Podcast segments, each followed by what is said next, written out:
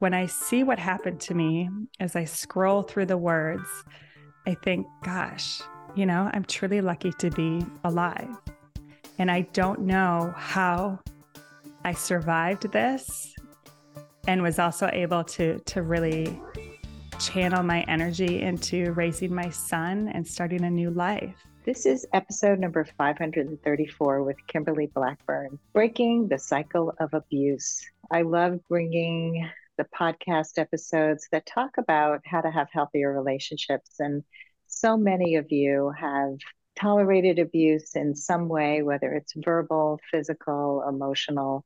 And it's so important to hear the stories of people who have work through breaking the cycle of abuse. And that's what we're going to be doing today with Kimberly Blackburn. Hi, everybody. I'm Sandy Weiner. Welcome back to Last First Date Radio, where we believe it is never too late to go on your last first date. And if you want support on your journey to lasting love, I wrote a book. It's called Becoming a Woman of Value, How to Thrive in Life and Love. And whether you're single or in a relationship, you will be inspired to play a bigger game and succeed in all the areas of your life. This book really takes you through the three key pillars of core confidence: show up, stand up, speak up. And you'll find out more when you go find the book on Amazon for Kindle or paperback. This week's tip from the book is step number 5, own your beauty. We often look at society's idea of beauty. We look at what our parents have told us beauty was, what the partners we've been with have defined as beauty, but we don't really own our version of beauty because we're comparing, that whole compare and despair. We sometimes are not told we're beautiful by the people who love us or who's supposed to love us. And so my challenge to you today is to really just be kind to yourself, be kinder to your own version of beauty, because each and every one of us is beautiful in our own unique way. Before I bring Kimberly on, I want to invite anybody who's not yet a member to join my free Facebook group. It's called Your Last First Date. This is a private group that caters to women over 40 who are interested in healthy relationships. Whether you're single or in a relationship, it's going to support you on your journey to hopefully find lasting love. It's a kind, supportive place. Unlike most groups for single women, we do not allow people to just bash men and talk about how awful dating is and how awful everything is, because while there are challenges, there are also wonderful, wonderful experiences you can have. And if you just focus on being a victim, you're not going to get there. So join us at Your Last First Date. And now for my guest, the author, Kimberly Blackburn. She shares her story of breaking the cycle of abuse in her new book, Dirty Love. She's working to build a community for women to better their relationships and feel supported, while talking about serious issues that are still very prominent and not talked about enough in our society. She hopes that her work will inspire other women to live a more authentic life. Welcome, Kimberly. Thank you, Sandy. I'm honored to be with you here today. Thank you. So let's talk about how you finally got to share your story after 10 years. We were speaking a little before the show about it's not so easy to share these difficult stories. So what inspired you to do that? So true. It is an interesting situation. I think after being in a relationship for almost 10 years that was very, very abusive and unique in that the lifestyle was very extreme. I lived a life that everybody envied, and in many ways that kept me still. But when it all came crashing down, having a child, I think, as most women can relate to, I kind of went into that caretaker mode, that survival mode, where I knew I needed to end this chapter of my life and then move on to the best of my ability and defining what a new life would be for myself and my son. And in a way, I thought I could just, once I found that stability, that I would be okay. I could slowly replace those memories of the past, try to find myself again and really focus and dial in on the care of my son. And so years go by, and I would say in the last 2 to 3 years, I started to feel very disconnected, very unsettled, restless in life, at times very unhappy, despite having a beautiful life here in sunny Scottsdale and enjoying many things that I love to do. And I realized that trauma is tricky. It sneaks up on you. And I hit a point where I was like, gosh, maybe my purpose is more. Maybe this is a story I need to share. So in reality, I hadn't, you could read a lot about what I went through online, but I hadn't really explained or shared with anybody, including my closest friends and family, what really happened to me. And so I started to feel that urge to do so. And I know they say that sometimes there's a reason for things happening, but with that feeling, a book deal literally landed in my lap. And I said, gosh, this is my opportunity. And that led into an 11-month writing process where I gave myself permission to revisit those events, but really all of the truths. So everything that happened behind closed doors, because ultimately I knew if I was going to free myself from what had happened, I needed to be truthful with it. And hopefully along the way, help other women that are going through similar situations or that can relate to on some level. Trauma doesn't just disappear. It does not. No. No, it does sneak up on you. I mean, it's amazing how many people think they're okay, and then suddenly something will happen. It seems really small. I mean, that's what PTSD is. It's like you, all of a sudden, you're really reactive to something that seems so disconnected from what happened, and you have no idea why you're getting so agitated or irritated or you're depressed. And then you do the work and realize what's going on. So I'm imagining that it was both cathartic and also really probably brought up so much stuff that you were reliving what you had gone through. So tell us a little bit about the writing process and how that affected you. I don't have a writing background. I was a marketing major in college. I've always loved to creatively write. If you get a thank you letter from me, it's usually like multiple paragraphs. But when I sat down to start sharing this story, it was really interesting how my body, even physiologically, rejected the process. Like it was hard to stay. I'm normally a very focused person. It was hard to stay focused. I found myself at times, trying to listen to music, switching locations from coffee shops to, outdoor patios to even a bar, just giving myself permission to feel. And a few weeks into the process, I finally started to evolve. And it was like I had to almost convince myself that it was okay, that I was going to be okay. And once I did, it was quite an intense process. I think when you open up those wounds, hopefully to close them back up the right way, you also, it's revisiting a time with wisdom and perspective that I didn't have back then. And back then, actually going through the events, I was in a survival mode. My defense mechanisms were up. So I didn't feel it the way I feel it now, where when I see what happened to me, as I scroll through the words, I think, gosh, I'm truly lucky to be alive. And I don't know how I survived this and was also able to really channel my energy into raising my son and starting a new life. And that was a very emotional. I had a lot of moments of peace, but certainly a lot of moments where I questioned myself and what I was doing. So that is true. And I think it's important, it's talked about in psychology that when bad things happen to us in our relationships or, people struggle as in their childhood, that it's important to write your narrative. And once you write it and see it, it's nothing more and nothing less than what's in front of you. And I think that's an important step in healing because you own that. And in a way, you kind of take control of that. You take the power away from it. So, but I will say it was an incredible, while cathartic, it was an incredible, challenging time. And now that I look back, It's an amazing accomplishment. But I look back thinking, gosh, you know, there are moments of writing that I felt extremely vulnerable, that I wanted to stop. But fortunately, my publisher was an amazing support.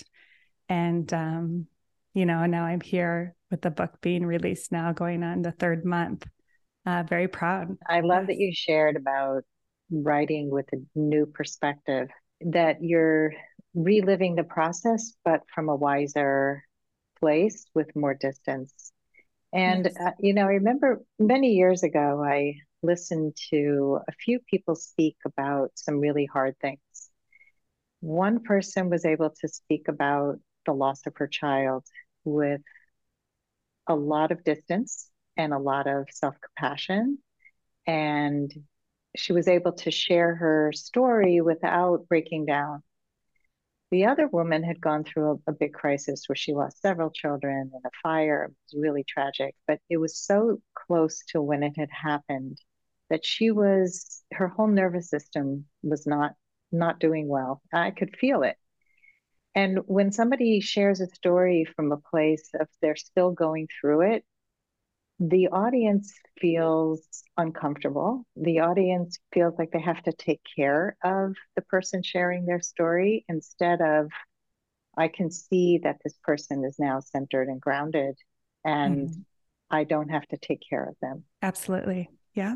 And it's interesting too, when I speak to someone I don't know, I'm very confident sharing these details. I feel this bigger purpose that I actually can't wait to dive into the complexities of what I went through.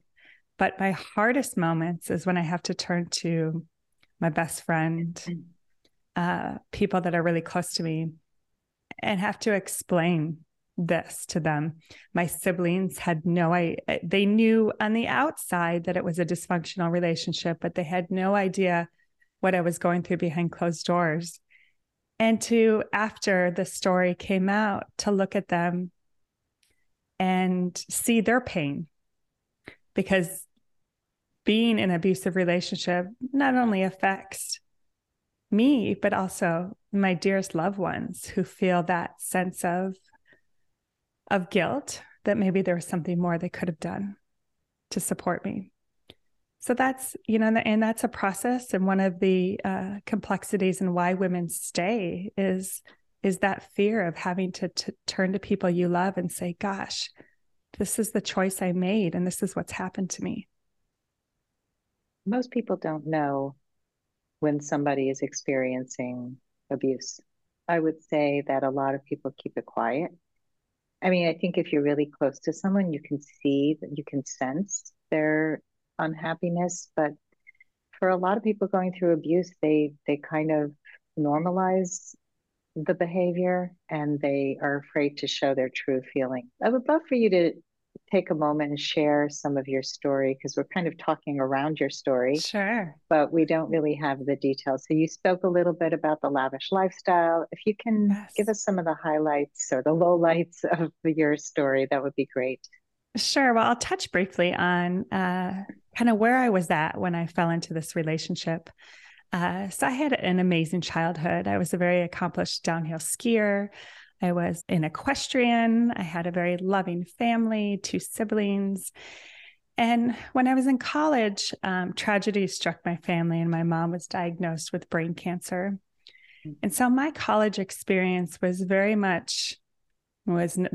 unlike the traditional college experience. I would spend the week studying, and then come the weekend, instead of going to football games or bars, I would travel from Madison, Wisconsin, back home to Minneapolis to help with my mom's care and support in her healing.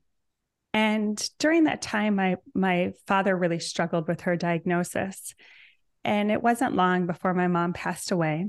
And in many ways, we lost our dad too for a period of time in his grief. So the 3 of us, my older brother and younger sister and myself, were kind of thrust into adulthood from this almost picture perfect childhood.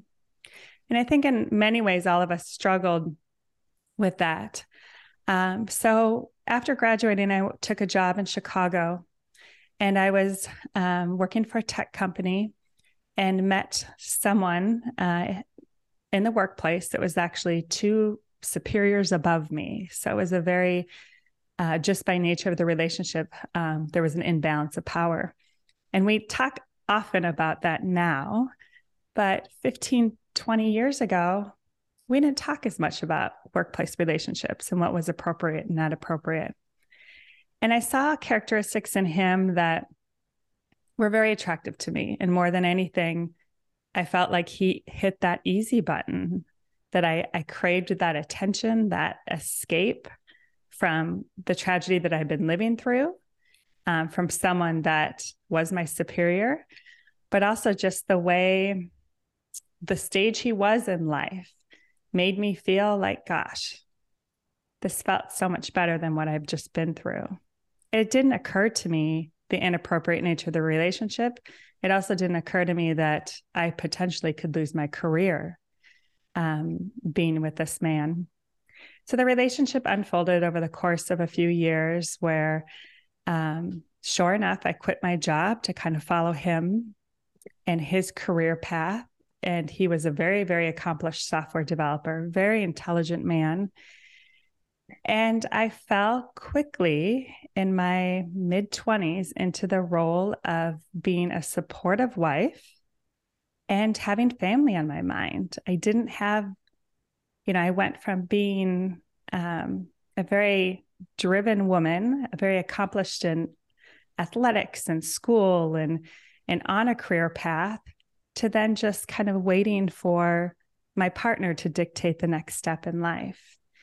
And slowly that unfolded in a way where he had then founded a software company, and it was on the fast track to success. And our lifestyle quickly ramped up, and I ended up pregnant. And around that time, his company became so profitable that he was able to seek out venture capital funding. And it was really this storybook experience with watching this man work so hard. But behind that was this life where he was traveling nonstop. The times he was home, his behavior became quite erratic. Very common behavior that I think women experience in abusive relationships, where his moods became hard to predict. It felt easier to stay home rather than to socialize, because there were very just uncomfortable moments supporting him. And now with hindsight, he suffered from bipolar. So the highs of his behavior were very high and the lows were very low. So enter a newborn baby and a very high lifestyle from the success of his company, where we all of a sudden went from living a kind of upper middle class lifestyle to truly the lifestyle of a private jet, a mansion in Malibu overlooking the ocean, a number of cars at my access. And while he was working hard with the pursuing this company, I was home, but had every privilege that everybody wants. And towards the end, the last few years of our relationship, that the control, the physical, emotional abuse really took a hold to a point that it became not a safe place for myself or our child. And it's hard to, there's so many complex facts in this story. So to try to fast forward a little bit, we end up, I moved from Minnesota to Malibu. And within a month of being in this beautiful home, wondering, is this a new start in life? Why am I here? I discover an FBI investigation of his company and of him misappropriating almost $100 million. And venture capital money. And then within weeks of that, I learned that he was leading a double life. And so having a 1.5-year-old child and faced with this insurmountable challenge, you know, I knew that I needed a safe place. I needed to start over. It was very, very clear cut. So the book talks about how you unravel this lifestyle and also deal with the very real element that I had been so loyal and so trusting of a man who hurt me tremendously, who lied to me. He cheated on me. He abused me. You know, it was just the ultimate betrayal. But the nature of the story, because I had this life to unravel and I had to deal with this FBI investigation and kind of free myself from potentially being implicated in his wrongdoings, I had so little time to focus on the very personal element to it and how I was greatly harmed by this man that I stood by for so many years. So the story is powerful in that I think many women can relate to losing themselves in a way when they, especially after having children, and they have to make choices in careers and lifestyles and what their role is, what their family role is. Often we fall into that caretaker role. So I think that's very relatable, but also I think there's so much pressure in our culture now that as you enter your 20s, you have to check all these boxes, right? You need to find your soulmate. You need to buy a house and have a baby. And I put so much value on these things. I didn't value myself enough. And while I don't think you need to experience the Malibu lifestyle and FBI investigation and the double life with another woman living a mile away, I think many women can relate to that being so goal-oriented on the surface, you can get away from who you truly are and living your best self, your most authentic self. And that's absolutely what happened to me. I'm sure there's much more to the story, but that's incredible. I can't even imagine parts of your story. I mean, parts I can relate to. And sure. I think I can definitely relate to losing yourself in a marriage. I can relate to doing everything you can to make a marriage work and realizing that it doesn't matter what you do, it will not work. Yes. And I think, you know, people don't have to experience all the extremes that you did to be able to take something from your story to, you know, and to me, one of the main things that you talk about is value yourself. You know, yes. Don't put your own needs aside for anyone. And I really say anyone, you know, and it's hard for women in particular to even wrap their heads around that. You know, how do I put myself first? You know, we were taught to give up our needs for others. We were taught that children come first, spouse comes first. It's okay to give everything up because you get so much back in return, but there's a huge cost. And it's not about being selfish. It's really self-care. If you don't take care of yourself, what are you teaching your children? Let's take a quick break to hear from our sponsors. This episode is brought to you by Amazon Music Unlimited. You can listen to over 70 million songs and thousands of playlists and stations.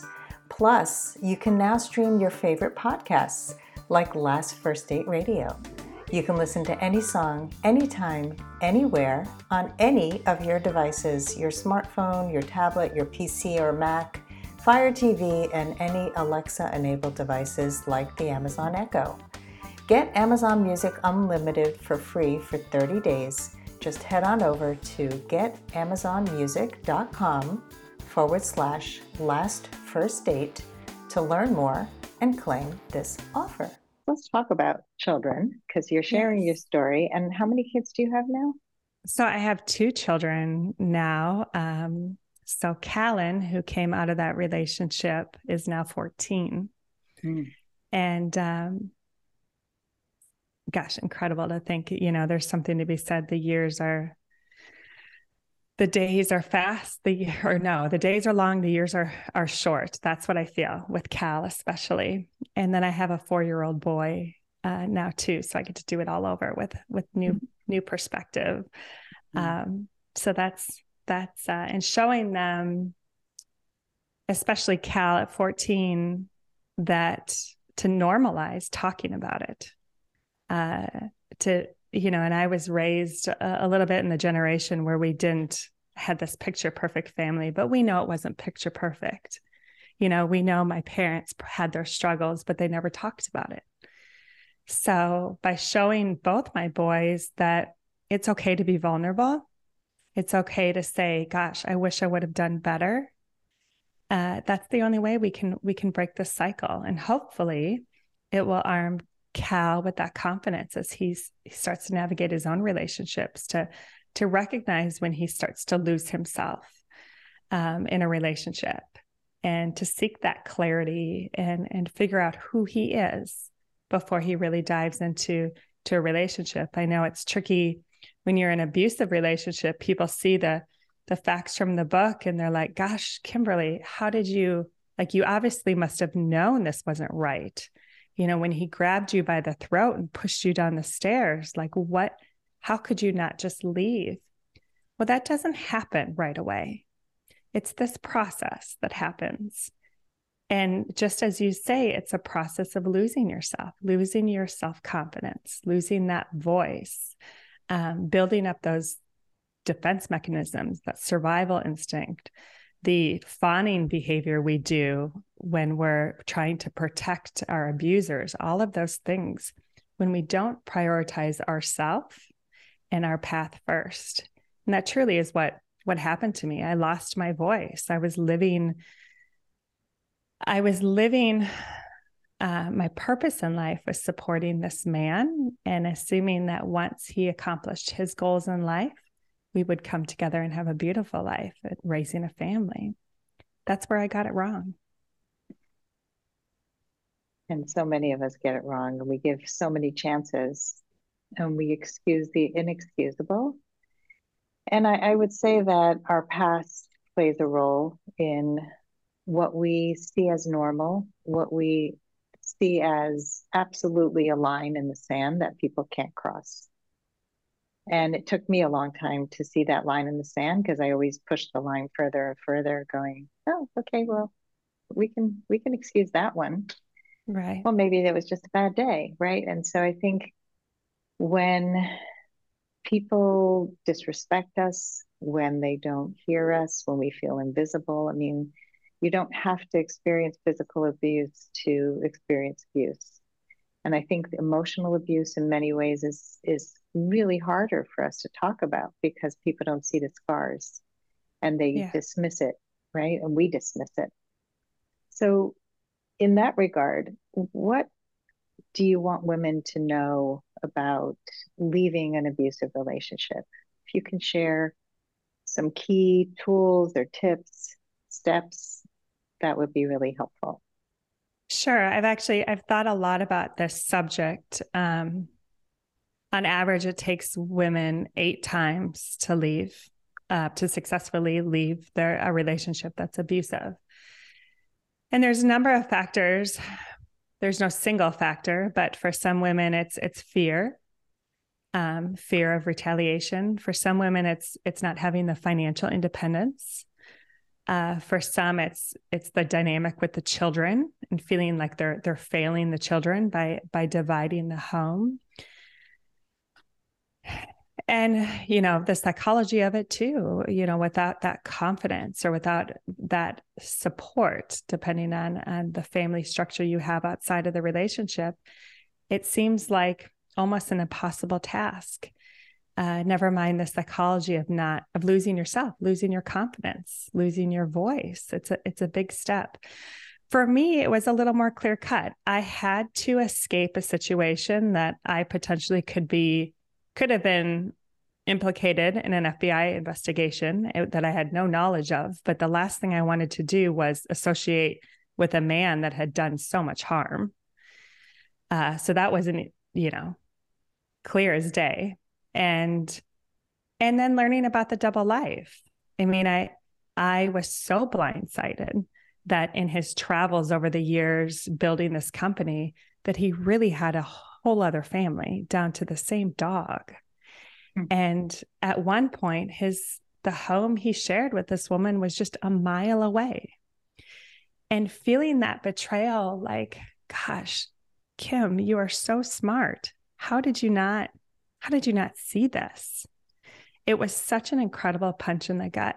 In my mind, I had no other option. But I realize it's not as easy for most women. It's a very complicated situation, which is why it takes so long often to leave. But I will say, I think taking a step, just one step, is really important. And that is finding someone that you know will listen to you, that won't necessarily offer advice, that won't be judgmental, but just will sit and listen. Because as soon as you start talking about it, and as soon as you have a safe place to talk about it, that's actually movement. And I think the more you can lean on someone and the more you give yourself permission to say, hey, what I'm living is not okay. I know I need help. I don't know how, but I'm going to start talking about it. It's a really important step. And if women can learn that in leaning on that relationship, if they could start to find their power again, and maybe it's coming up with a plan, or maybe it's they think financially they can't leave this relationship. It's figuring out, okay, what does that really look like? Like, what are my options? And taking that time with some support of figuring those logistics out could then prepare you for the time that you say, okay, enough is enough. I think that would be truly my best advice. And it is tricky. I say this as someone who has not told, up until publishing this book, I never told a soul, including my very best friend, what happened to me behind closed doors. I never shared that abuse. So in hindsight, it's easy for me to give these words of advice, but I know how incredibly challenging it is. And on that topic, I have a close friend right now that is getting out of a relationship. And over the course of the last 6 months, she reached out to me and has leaned into me. And I've had to balance that, knowing what, with my wisdom and perspective, knowing what she needs to do, but also not being too forceful with it, letting her take the lead, offering advice when she asks for it, but making her feel like she has that voice. And I truly believe that has helped her so much in finally seeing that relationship for what it was. So it's pretty powerful to have that perspective, especially after going through this process of writing Dirty Love. Yeah, well, I like the simplicity of one step. You know, I think everyone can find somebody, or just about everyone can find somebody who would just listen, and then really asking them to just hear you, not give you advice, not tell you what to do. Because when you're going through something, you don't have the wherewithal to immediately take action. It is hard. It is scary. So I appreciate you really outlining all the fears that could come up. I've seen so many women who complain about their relationship, their marriage, over and over. Do you know what he did to me? Do you know what he did behind my back? Do you know how he just tore my personality up in front of our kids? And I'm like, this is the same story I've been hearing for a really long time. What are you going to do? And then all the fears come up. I'm not going to have enough money. I'm not, you know, I left a marriage without a career. I had given up I didn't have a career that I could have supported myself yet. I had just gone to coaching school as I was ending my marriage. I had small ways of making money, and I knew I'd find a way. I knew I'd find a way to, if I had to work 5 jobs, which I did, if I had to borrow money to make payments, I would. But that freedom of being on my own and leaving a marriage that wasn't working, and I certainly didn't go through what you went through, but it's hard to leave. And I get that it's hard to leave. It's why people stay way past the expiration date of a relationship. Mm-hmm.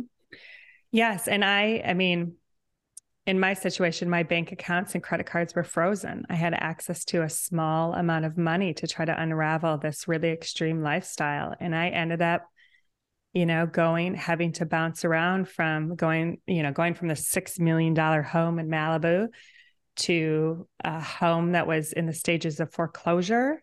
And I had to make these really short-term, uncomfortable decisions, which is, as mothers, is really hard to do because all we want to do is create stability for our children.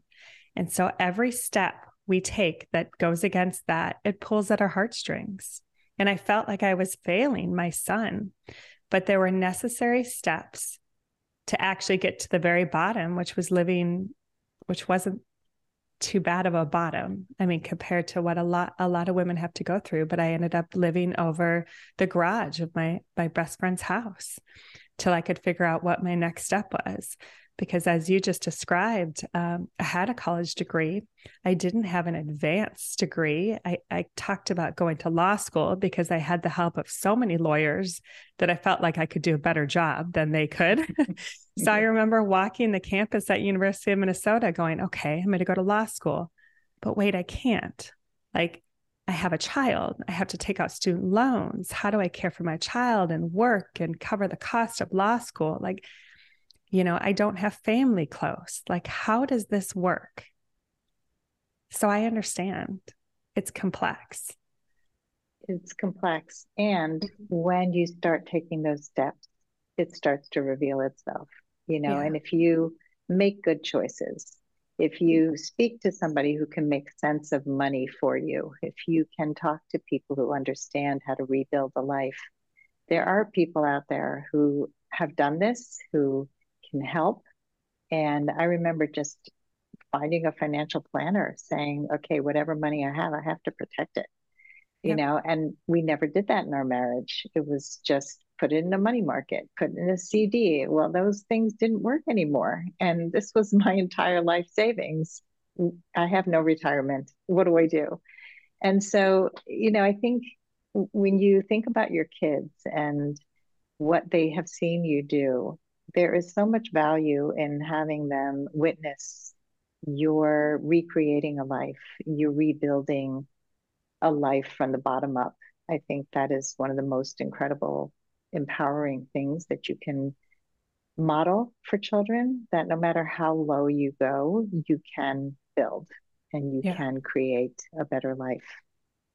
Well, in Dirty Love, I feel that there, and I hope the readers feel the same thing, there's a powerful shift where the first almost half of the book talks about my relationship with Jeremy and how it unfolded and the layers of abuse. But then as it comes crashing down, you feel a powerful shift in me starting to be very intentional for myself. And there's a lot of missteps, but I'm finally making these decisions and finding my power. And even though there's, you know, I can't see what's in front of me all the time, I just am happier because I feel more in control. And it trickles down to my relationship with my son. I'm more present for him.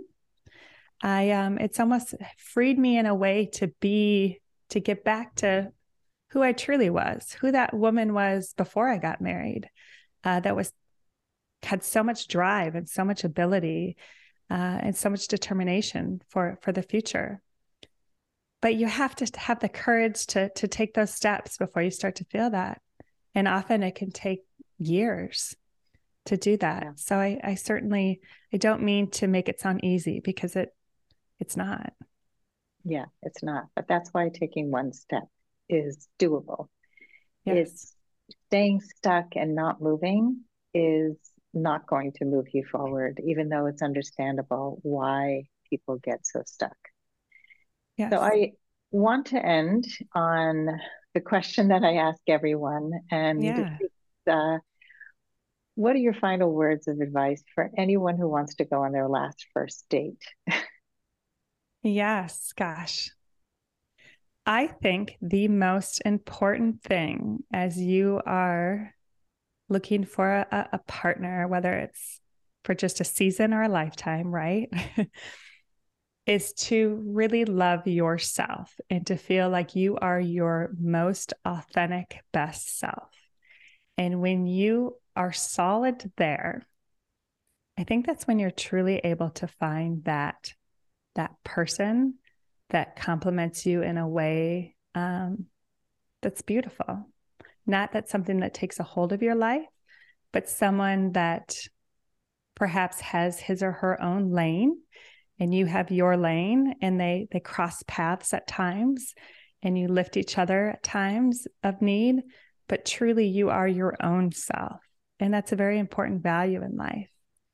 And, you know, even as I entered after this 10-year abusive relationship, as I entered other relationships, I didn't know that about me yet. I needed more time to heal and to figure that out before I could really be in a fulfilling relationship.